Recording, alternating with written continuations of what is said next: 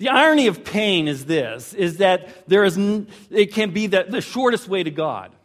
The irony of pain is that it can, it can, be the very shortest way that we get to God is through, through pain. When the bottom dro- dro- drops out on us and everything seems to go wrong, it seems like that is one time that, that, that, that, that the pain of life can draw us to God. C.S. Lewis, the great writer, said, God whispers to us in our pleasures, He speaks to us in our conscience, and He screams and shouts in our pains. It is His megaphone to rouse a deaf ear. It's his megaphone to rouse a deaf ear. In our pain and our suffering, what happens is that everybody does this. We look up, don't we? I mean, if, even if we're agnostic or atheist, there, there's just something within us that looks up and, say, and, and goes, Why, God? What's going on here? What, what's happening? There's something that, that, that, that we, try, we try to make sense of our suffering. That there has to be some kind of purpose to our pain, that there has to be some goodness in our grief. And so we look up God, up to God, and we don't hear an answer, then we look down. And what we try to do is to make sense of it all. We try to put it together. We try to find some purpose to it. We try to find some goodness in it. And so they begin to ask the why questions. Why them? Why now? Why so young? What did I do wrong? What happened? Whose fault is it? Why so much pain? We ask this to figure it out. We ask this to figure out, Lord, there has to be some, some, some sense to my suffering. There, there needs to be some reason to it. There, there needs to be some goodness in my grief. There needs to be some purpose to my pain. We talk to ourselves and we say, well, if two years ago I had done this, or if I paid more attention here, or, or, or if I'd been a better parent, or if I would have asked this question, maybe, then if I, maybe if I was a better husband or, or a better wife, maybe this wouldn't happen. Maybe if I paid attention to the situation better, maybe if I, if I took him to the right doctor, maybe, maybe, maybe, maybe. And see, if we can make sense of something, you know what happens is we, we believe it doesn't take the pain away, it doesn't take the pain away from us, it just helps us to endure it. It just helps us to get through it. But if this is just random, if it's just chaos, there is no greater good. There is no purpose to my pain. There is no sense in my suffering. God may shout to me in my pain, but I can't hear him. And there goes my faith. God may shout to me my pain, but if I can't make any sense of it, if I can't put it together, if I can't put the little dots together in my life, then, then, there goes my faith. There goes my trust in God. There goes my confidence. There is something in all of us that when it comes to pain into our lives, that there has to be an explanation to make sense of it. There has to be some reason behind it. Because if there's an answer to the why question, then, then maybe, just maybe, I can endure the suffering and the difficulty and the grief that I'm going through. Because there's a greater good, I can endure. You know, um, we, we sometimes elect pain, don't we? I mean, when, when you see somebody with an unusual piercing, I'm not talking about an ear. I'm talking about something unusual, something different. And I'm not against. I'm just, just saying something different. And what, what happens when you look at that person? You go, that must have what hurt. And, and for them, for that person, they must have seen a greater good, didn't they? That they thought that, that, that going to the piercer, that the piercee thought to themselves, when that guy pierces that thing, it's going to hurt. And they knew it was going to hurt. They didn't go to the guy after he, he shoves that thing into the, that cartilage or whatever it is. They didn't go to themselves and say, I didn't know that was going to hurt. No, they know it's going to hurt. You know, they know it's going to hurt. Now, I, the reason I don't have any piercing is that I'm pain adverse. You know, you know what I mean? Talking about, and, and besides that, I would lose my job, another painful thing, and so I don't want that. You know, I mean, just, we just, just there's, we, we elect pain. Some of you have elected pain in order to be thinner. I mean, some of you have. I mean, some of you have elected to forget about eating that. Some of you even had surgery in order to, to, to look, look, better. You knew that there was going to be pain associated with it, and you elected the pain because there was a greater good out here, at least you thought, right? I mean, that's, that's why you did that. I mean, it, it, it just makes, you know, tattoos, the same thing. It says, it says, you know, I talked to my son, he got this big tattoo on his arm, and, and, and, and I asked him about it, and I said, said, didn't that hurt? And he said, yeah, it was three and a half hours of going from pain to tickling to, to chills to pain.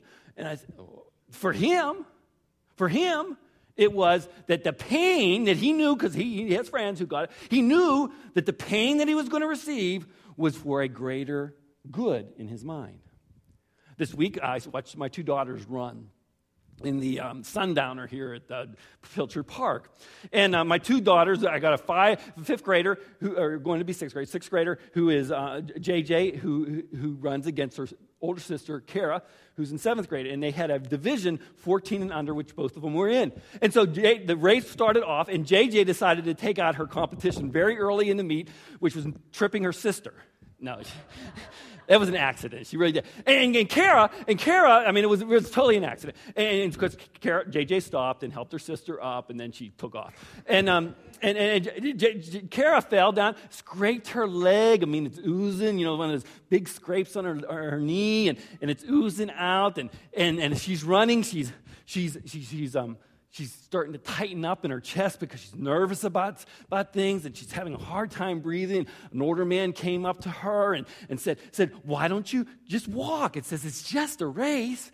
But, but, but for Kara, there was a greater good. She, she ran through the pain because there was a greater good at the end of the race which, which did happen for her is that she happened to come in second place. She got a trophy, brought some hardware home, and, and there was a greater good for her because, but her sister got first place.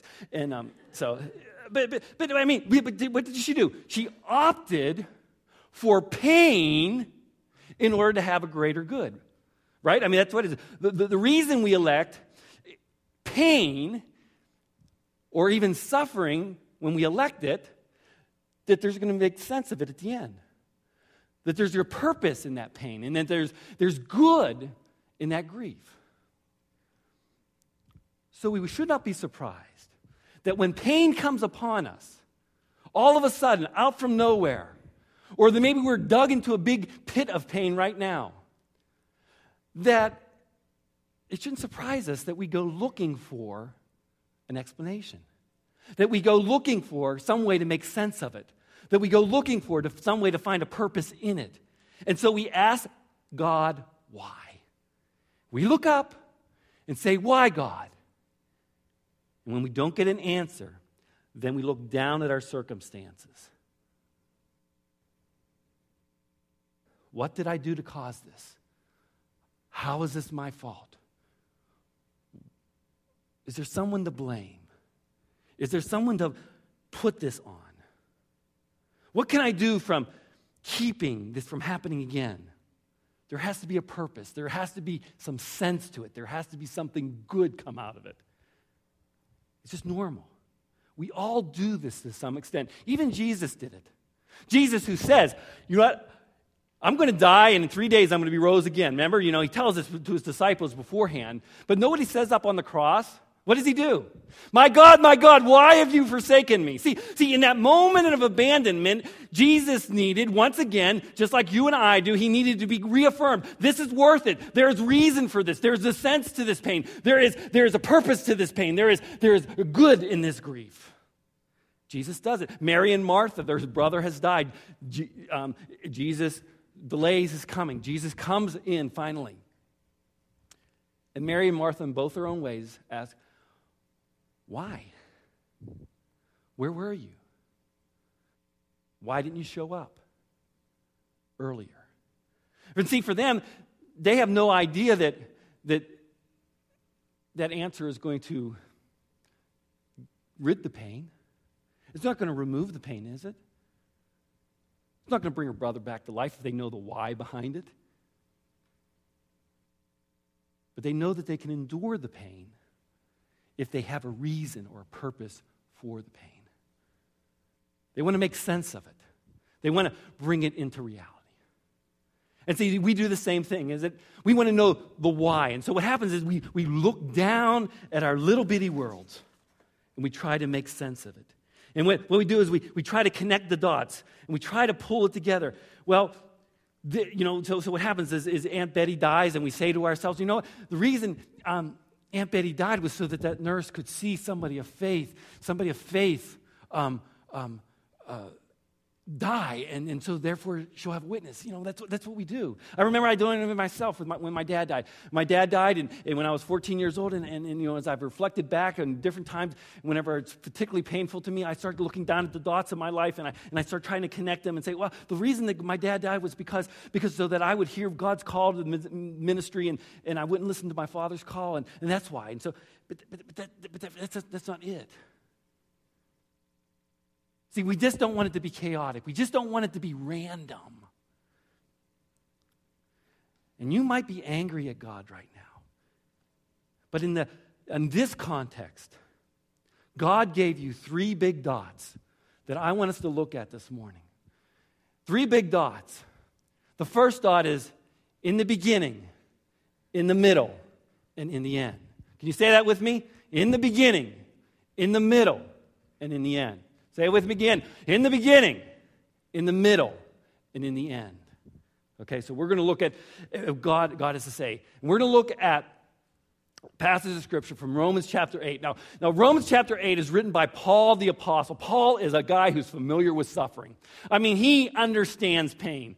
He has been beaten, he's been whipped, he's been, he's been um, slept, you know, nights without sleep, he's been shipwrecked. I mean, about everything that could possibly happen to a guy. He lost, loses his family, loses his career. I mean, he, he understands loss. Some of it he chose for greater good, some of it came upon him.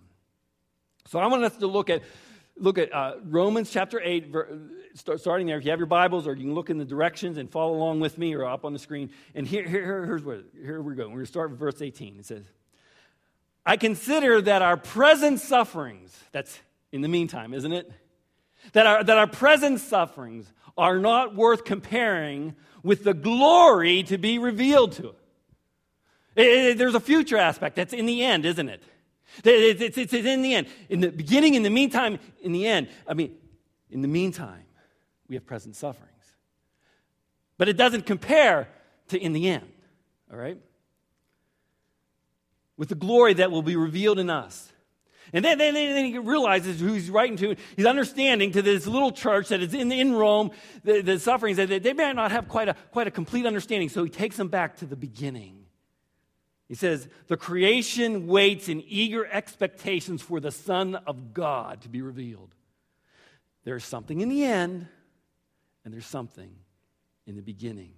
Let's continue on verse 20. For the creation was subjected to frustration, not by its own choice, but by the will of the one who subjected it. Frustration. You know what that word has to do with? Depravity. It was subject to depravity. It was subject to sin. In the beginning, sin reigned. That's big dot number one. In the si- beginning, sin reigned. Now, our tendency is to look at the little, little bitty dots. Here we want to look at the big dots. We want to look up. Now, before I go on any further, I want to tell you a couple things, a couple disclaimers about this message. First of all, getting an answer to this question that I'm going to give you the answer to today will not take away the pain. And you know that. When Kara was running, knowing that there was good at the end did not take away the pain. The second thing is is this. The answer is not emotionally satisfying. You're not going to come out of here and go, "Oh, I feel better." Not, it's, just, it's, it's not going to be emotionally satisfying. Third, this is an explanation for Christians. If you are not a follower of Jesus Christ, maybe you're just, I'm glad you're here, I'm thrilled that you're here, but this might not make any sense to you. It, it, it, really won't. Because, you know, I've, gone, I've done, done tons of funerals, more funerals than weddings as if there's much of a difference. No.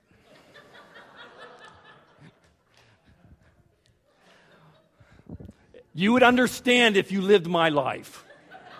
Okay? Not our wedding, though, babe. Not ours. Ours is good. Two thumbs up. Okay. Okay. I, yeah, tried. I did. I married Jason. I, yeah, and Jason. Ja- how's things over there? Okay, oh, great, good. Yeah. See, see, good answer. Good answer. Okay. I'm still a dead man. Sorry. Love you. I really do. Um, boy, I just stuck my foot in it and I'm going to. That wasn't good. But, but I've done lots of funerals, and I've done a lot of funerals for Christians. And you leave there, and, and you know, last year I did funerals for Christians, families of faith. And these people, when they, they're in this valley of the shadow of death, I mean, I'm inspired by them because, because they have a confidence. But I've also done funerals where there is no faith. And I wonder to myself, how do they make it through? I know that they do. I, knew, I know that. I just don't understand how. I don't understand how they do it. I don't understand how they put it together. So, big dot number one. The, in the beginning, sin reigned. And when sin entered into the world, death followed. When sin entered into the world, death followed. Let's go to the end of verse 20. In hope that the creation itself will be liberated from its bondage to decay. Now, the reason that you guys who are over 40 legs are hurting who played the ball game yesterday, the three games yesterday, the reason that your body is hurting, know why? Is because you're in bondage to decay. The reason why some of you past the age of 40 can't see any good, know why? because you're in bondage to decay. The reason why some of you have bad diseases is because you are in bondage to decay. But we say to God, why did this happen? Why, why, did it, why did this loved one die? What happened? Because you're in bondage to decay, God says. See, see, he says sin entered the world, and the consequences of sin is what? Death. And so we are in bondage to decay. But, but why, God? Because you're in bondage to decay. What did I do to deserve this? Born. The reason that you're in bondage to decay is because you were born. Isn't that emotionally comforting? I mean, we are in bondage to decay. Let's look at Romans 8 18 through 20. And brought into the glorious freedom of the children of God.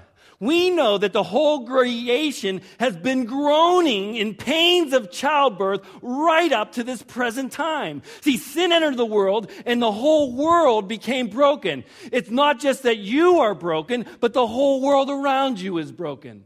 It's not just that your marriage is broken, the whole world around you is broken. It's not just that your, your, your mind is broken, the whole world around you is broken. It's not just that, that, that, that, that, that your workplace is broken, it's that your whole world around you is broken. It's why you wanted a bunch of kids and you don't have any. It's why you wanted healthy kids the ones you have aren't that healthy. You know, so for many of us, we aimed our kids this way and they're going that way. That's what, why, is because they're broken. And we live in a broken world. As a father, I've, I've seen one of my kids. I pointed him in one direction. We did everything we could to point him in a certain direction and he went another direction.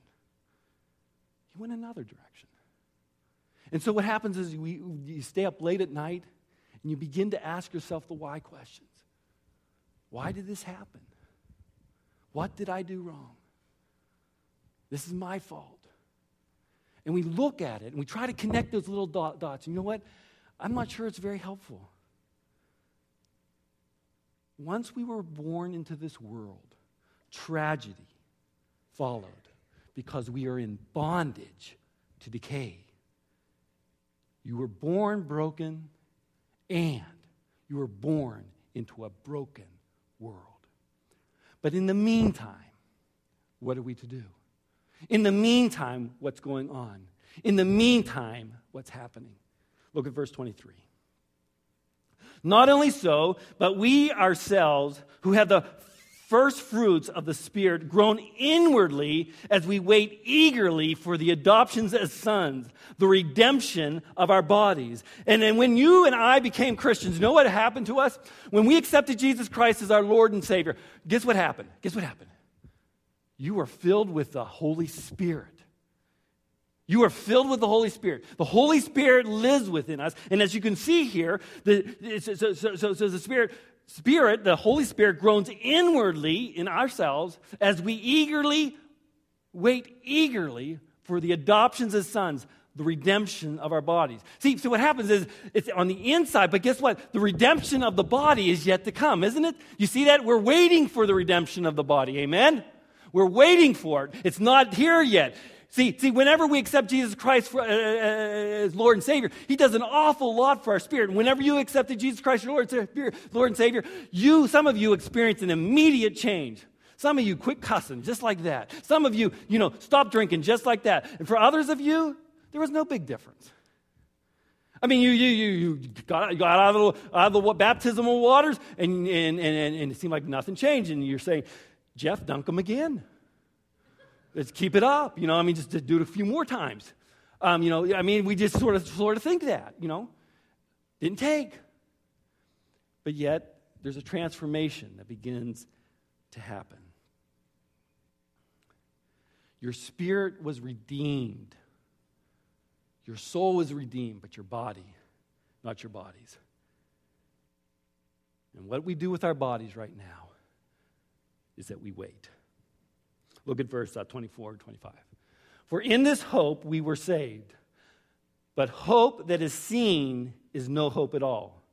Who hopes for what is, he already has? But if we hope for what we do not yet have, we wait patiently. So, what do we do in the meantime? What do we do in the meantime? We place our hope in God. We place our hope. We lean ourselves forward, looking forward. And when in the meantime, what we have is God's Spirit within us. And what do we do? In the meantime, God is with us. In the meantime, God is with us. We have not fully received. The Holy Spirit lives in our bodies to transform our spirits, but does almost nothing for our bodies. In light of the past, our take on this is to lean forward in the light of the past that sin entered, sin reigns, Death is followed right behind. We lean forward into the end. Actually, it should be this way since I said over here. Just lean forward into the end. We lean forward with eager anticipation, with great hope. It is not necessary that I should have been a better husband, a better wife. It is not that I should have been more disciplined. Rather, our world is in bondage to decay, and so are we. And so I live in hope and I wait ultimately, sin set me up to struggle. Ultimately, sin made it difficult. This waiting does almost nothing for your physical body and for the world around us. Let's continue on verse 26. In the same way, the Spirit helps us in our weakness. Now, why do we need the Spirit? Because we're weak, Weak is, guess what? Normal. Oh, we don't like that as Americans. you're weak. The reason you're having difficulties, the reason that, that you're, not, you're not living out the life that you wanted to live, you're not living the life of the Christian calling that you, is because you're weak. The reason that things aren't go, going is you're weak. I'm weak. We're all weak. And so then we do not know what we ought to pray for. Have you been there? Have you been there? I have. I've been there praying for somebody, and you know, God, what, what's going on here? And I don't know what to pray for. I, I really have no clue of how to pray it. And so there's a groans that, that, that, that, that, that I just sort of utter up there. There, there, there, there's, a, there's a pain, and, and we don't know how to pray. And God says, I understand that. Matter of fact, know what happens? Is because your, my Holy Spirit is living inside you. I'm praying for you. I'm praying for you. I'm interceding for you. Look what it says, verse 26. But the Spirit Himself intercedes for us with groans that words cannot express. Sometimes the pain is so great, and I've been with people. Sometimes the groan are so loud. Sometimes the agony is so great that all there is is the primal scream of life because it's just too hard and it's too painful. And God takes that, translates it, and lets us pray according to His will.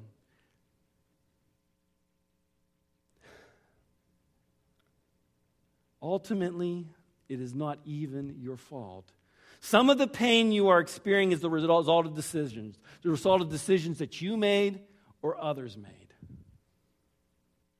But with sin reigning, the world is the world and sin and death and the bondage decay is right there behind it. And so you're in bondage to decay. Now, I'm not saying you're not responsible for what you've done. I'm not, I'm not saying that. What I'm saying is that you, we live in a world, we live in a world where we're set up to struggle. Verse 27. And he who searches our hearts knows the mind of the Spirit because the Spirit intercedes for the saints in accordance with God's will. So the Holy Spirit, know what He's doing for us right now? He's praying for you. You're going through a hard time right now. Maybe you're even being disobedient. Guess what? The Holy Spirit's praying for you. Maybe you're going through a difficult time with your children. Guess what? God's praying for you. He's interceding for you. He's interceding for your life and my life right now. And so we can look at the, in the end, look at verse 28. And we know that in all things God works. In suffering, God works. In illness, God works. In sickness, God works. In death, God works. In relational strain, God works. God is work for the good of those who love Him, who are called according to His purpose. Now, now, now you're telling me, Jeff, that, that, that, that, that struggle and that pain and that grief is it's going to happen to people that God loves? People who are called according to God's purpose? Yes. Yes. Paul was called according to God's purpose. Paul was loved according to God's will, right? And yet he experienced pain and suffering and grief. And see, our twist is, is that we always want to look down here. We want to look down here in, the, in our little bitty lives and try to piece it together instead of looking up and seeing the big dots. See, there is a context for our pain. It's a context of the big dots. Look at verse 29. For those God foreknew, he also predestined to be conformed to the likeness of his Son, that we might be the firstborn among many brothers. And those he predestined, he also called. And those he called, he also justified. Justified meaning made right with God. And those he justified, he also glorified. That what then shall we say in response to this? If God is for us, who can be against us? He who did not spare his own son, but gave him up for us all, how will we not also, along with him, graciously give us all things? In the end, God has something good for us. The scripture speaks of a place called heaven in which there is no more pain nor suffering, there's no more tears. Right now, you will cry. But you lean forward and and you have hope in. You lean forward and you, and you have hope in the end. That, that, that, see, see, see that, that, there's some of you that I know don't believe it, but, but, but, but, but I do. And I've seen others do the same. In the meantime, God has done something else. Guess what He done? He sent his only son. Look what it says, verse 32. And he who did not spare his own son, but gave him up for us all, how will he not also, along with him, graciously give us all things? If he gave us his son to be with us, See, see, no longer is God exempt from our pain and suffering. No, God enters our pain and our suffering. God is not way out there, out there and, and, and distant from us, but rather because of His great love for us, because of His great concern for us. God ultimately showed His great love for you and for me by being with us in Jesus Christ and dying on the cross for us. When we lived in Massachusetts, our Sam um, was, was, was three years old. We moved into this house at, um, when Sam was um, six weeks old and Michael was just three years old. And we moved into this house, and this was a big old house built in 1920s, really huge rooms. It had those big old fashioned radiators, you know, the, the ones where the water runs through them and the heat comes out. I mean, full, this house was so non child friendly. I mean, it was. There was not a thing about this house that was, you know, child safe. It would, ne- you know, I'm sure there was lead paint all over the place. You know, built in the 1920s. And we moved into this house. It was right next to the church. Matter of fact, my commute was this. That, that was my commute. I just walk. And, and Sam, by the time he was three, uh, we had just had um, Kara as our, as, our, as our third child. And um, Sam very, very, very, very active. You know, I know that surprises you.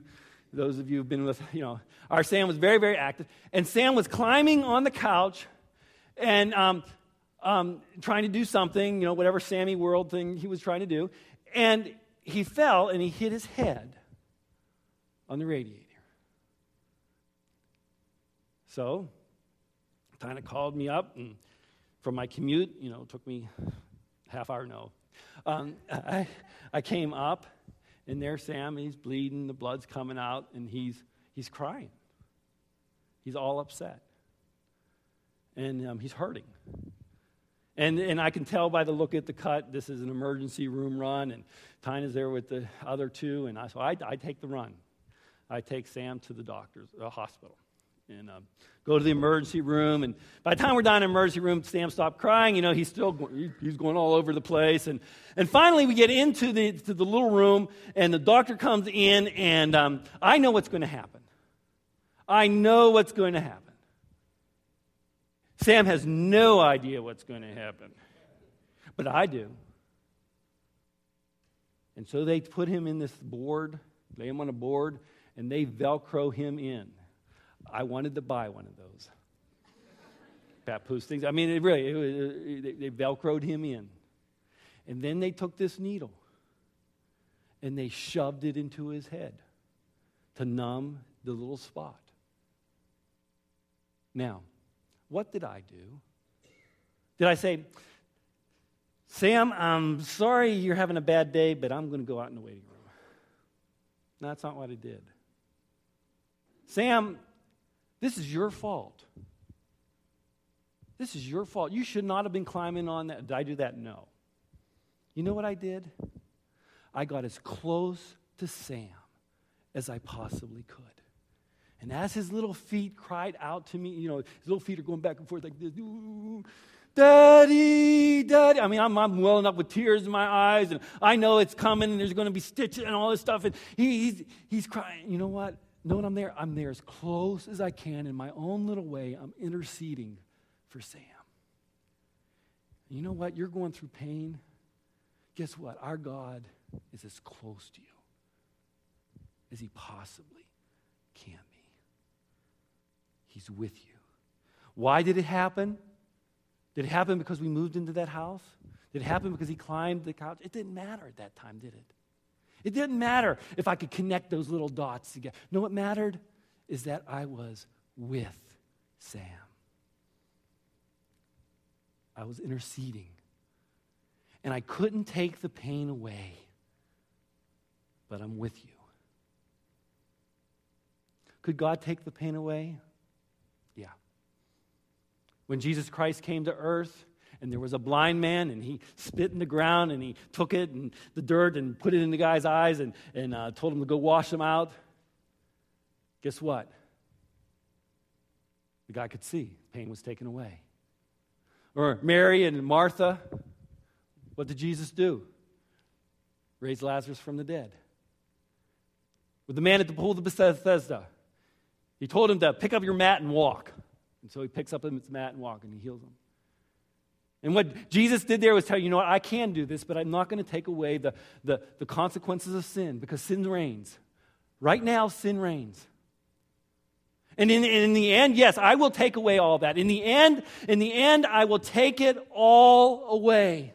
In the end, in the end, there will be no more tears. In the end, there will be no more suffering. In the end, there will be no more disease. In the end, there will be a place of happiness and joy and presence with God and the Holy Spirit and with Jesus Christ Himself. But in the meantime, in the meantime, I'm with you. And the reason I know that is because I've stood next to people like Jerry. And I saw, I saw when they were going through the triple dose valley of the shadow of death. When Harley was just taken out, I saw a family come together, united around the belief that, yes, sin reigns. Yes, in the end, we will be with Harley. But in the meantime, in the meantime, we're going to lean into the hope. Why? Because God is with us.